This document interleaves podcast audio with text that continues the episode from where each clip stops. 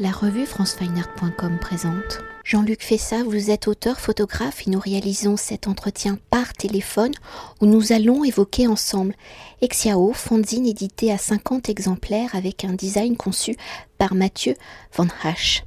Alors à l'image du journal de bord retraçant votre voyage en Chine de Pékin à Shanghai en passant par Et les rizières en terrasse Longyi en empruntant son nom au train à grande vitesse exploité par China Highway ou dans l'imaginaire collectif la Chine avance son rythme de ce train même si on y voit la foule, une jeunesse dynamique et en mouvement, et de nombreuses tours d'immeubles de zones urbaines, au fil des pages, votre récit évoque une Chine plus contemplative, ou à l'image de cette femme masquée au coin d'un carrefour, encore de cette mère et de son fils accroupis devant un lac contemplant le calme du paysage et de la montagne, vos photographies, par ces arrêts dans le mouvement et les notes qui l'accompagnent, évoquent une Chine intemporelle, à la fois dynamique et calme. Alors avant d'évoquer l'objet livre, son récit et les contrastes de ce pays, en 2019, lors de la préparation de ce voyage en Chine, comment avez-vous choisi les lieux, les villes, les provinces que vous alliez parcourir? Comment le choix du train s'est-il imposé à vous? Pour mieux vous imprégner de son ambiance Aviez-vous ce désir de voyager à hauteur d'homme, de parcourir le pays au milieu de sa population, de son quotidien, de son rythme, de ses habitudes? Déjà, l'idée était, euh, je voulais partir en Chine depuis très longtemps. Euh, c'est un pays euh, qui me fascinait par divers récits que, j'avais lus et divers reportages que j'avais vus de photojournalistes. Je n'avais pas beaucoup de temps pour y aller.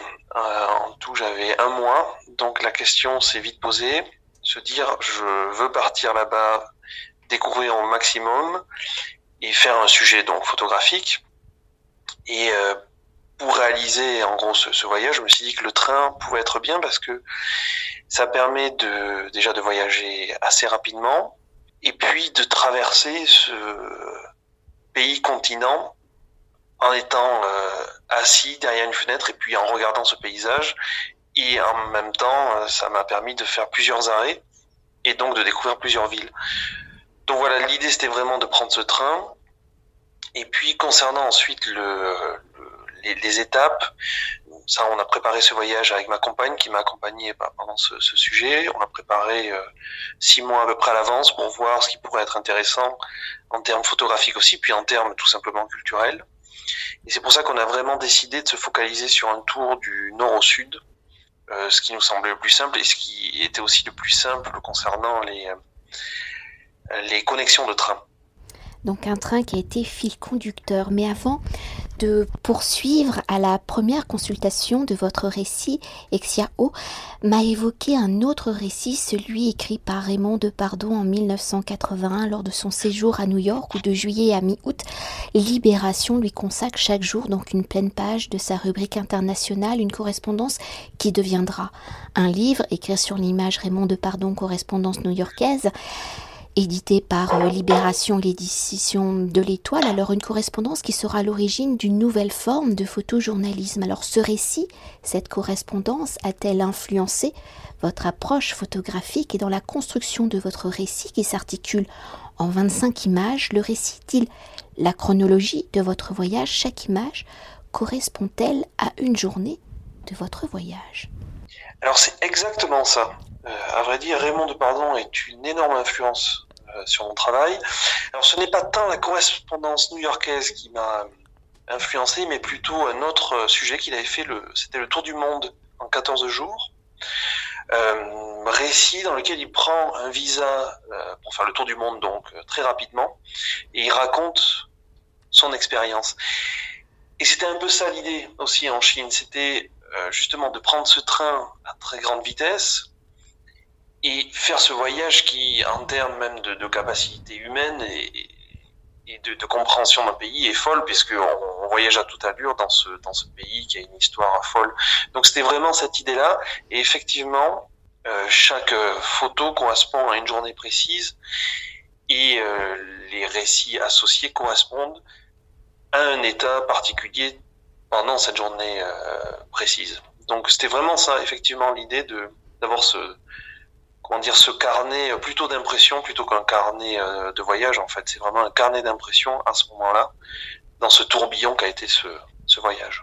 Et pour justement continuer d'évoquer la construction de votre récit ou dans l'introduction, j'évoquais donc la double visage de la Chine, un pays rempli de contrastes, hein, de modernité et de tradition.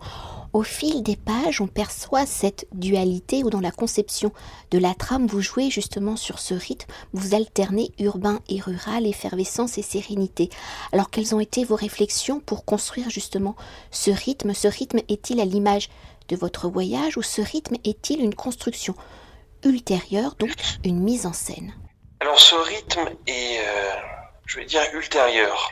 Déjà, le fait de, donc, de voyager en train, puisqu'on y a passé quand même de très longues heures, m'a permis de construire le récit petit à petit et de réfléchir à chaque fois sur chaque photo que je prenais.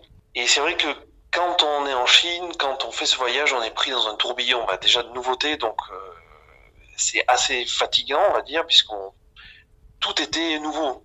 Euh, ces villes euh, immenses, euh, la culture évidemment, la nourriture, la langue, bon, tout était voilà à découvrir. donc j'ai pu commencer à construire ensuite le récit dans le train, mais c'est vraiment en retour à Bruxelles, dans la chambre noire notamment, que j'ai commencé à construire vraiment le récit en me disant, ok, voilà, ce qui a été vraiment marquant, c'est d'abord ce contraste, comme vous avez dit, effectivement, enfin des contrastes, on va dire assez simples entre une jeunesse euh, certaine qui est très riche, d'autres quartiers très pauvres, des villes immenses complètement anonymes, et puis d'autres villages beaucoup plus préservés avec une nature aussi préservée. Et puis, le fait de travailler en chambre noire m'a aussi permis de construire des contrastes euh, plutôt sur euh, l'idée de la lumière avec des, enfin, il y, a des contrastes de lumière très très forts en Chine, donc construire le récit sur des photos beaucoup plus claires ou d'autres beaucoup plus sombres, ce genre de choses. Donc ça a été vraiment un long, euh, un long récit construit ensuite. Mais j'ai d'abord euh, choisi les images et j'ai ensuite construit le récit euh, textuel. Donc voilà, c'était vraiment, vraiment en deux temps. Et euh, pour poursuivre et pour évoquer une autre dimension de votre récit, c'est l'intemporalité qui s'en dégage, hein, une intemporalité impulsée sûrement par l'utilisation du noir et blanc où l'effervescence de la ville s'entremêle avec la, la sérénité des campagnes. Alors si le noir et blanc a cette dimension d'intemporalité dans un pays qui va toujours plus vite, où la couleur domine, quelles ont été vos réflexions pour capturer, enregistrer votre récit justement en noir et blanc dans une dimension plus donc historique, dans une écriture évoquant le passé, les traditions. Déjà l'idée c'était de partir sans contrainte, donc euh, sans contrainte on va dire euh, numérique, parce qu'on s'est retrouvé souvent dans des, endroits euh, complètement isolés, donc sans électricité ou ce genre de choses, donc vraiment je suis parti, il fallait du matériel fiable. Donc je suis parti avec mon, avec mon Leica, puis quelques pellicules. Donc j'étais vraiment, on va dire, autonome à ce niveau. Et ensuite, moi, je travaille beaucoup avec la, comment dire, en composition lente. Euh, donc je prends pas beaucoup de photos. Finalement, j'ai fait 10 pellicules, euh, pas plus. Donc ça représente, euh, allez, ouais, 360 photos. J'avais peut-être fait jusqu'à 400, un peu plus. Et euh, mon idée, voilà, c'était de, de montrer la Chine que je vois, mais c'était une nouvelle fois et c'est le noir et blanc qui me permet ça, de, montrer une Chine qui est pas forcément euh, dans un temps présent. Je sais pas trop comment le dire, mais c'est plutôt euh, une Chine aussi rêvée, puisque le, fait de, faire ce voyage où on est quand même aussi fatigué, c'était un peu montrer, voilà, d'être un peu comme dans ce rêve, d'avoir cette Chine-là représentée en, noir et blanc. Et donc j'ai pris beaucoup de temps, je suis resté longtemps sur des scènes, euh, des fois plusieurs heures pour avoir des cadrages qu'il me fallait. Donc c'était vraiment, euh, c'était vraiment prendre le temps et puis se sortir de la réalité euh, précise parce que évidemment là-bas tout bouillonne, euh, tout va très vite, mais c'était voilà se poser et euh, capturer une scène que, je voulais vraiment. Donc c'est pour ça par exemple il y a des photos. Enfin ce que j'essaie de faire c'est des photos avec vraiment beaucoup de plans. Il y a notamment cette photo du, chien qui est dans une porte où on voit plusieurs plans devant. Donc c'est ce genre de, vraiment de, construction précise que, que je voulais.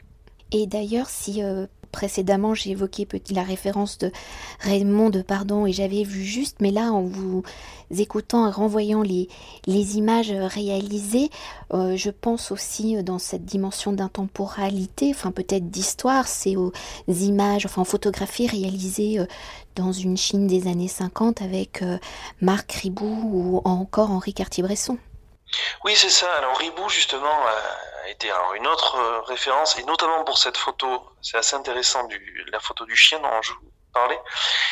Il y a cette photo de Ribou qui est assez célèbre, où il est dans une euh, échoppe euh, chinoise et il photographie différents plans à travers la fenêtre.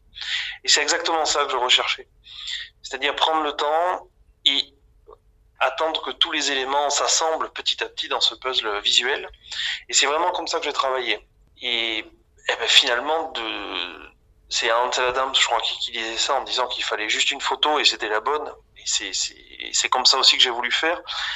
Voilà, j'ai pris, comme je disais, très peu de photos et à chaque fois, finalement, ben je me retrouvais avec celle-ci et c'était très bien puisque c'était exactement ce que je voulais. Donc, euh, donc voilà.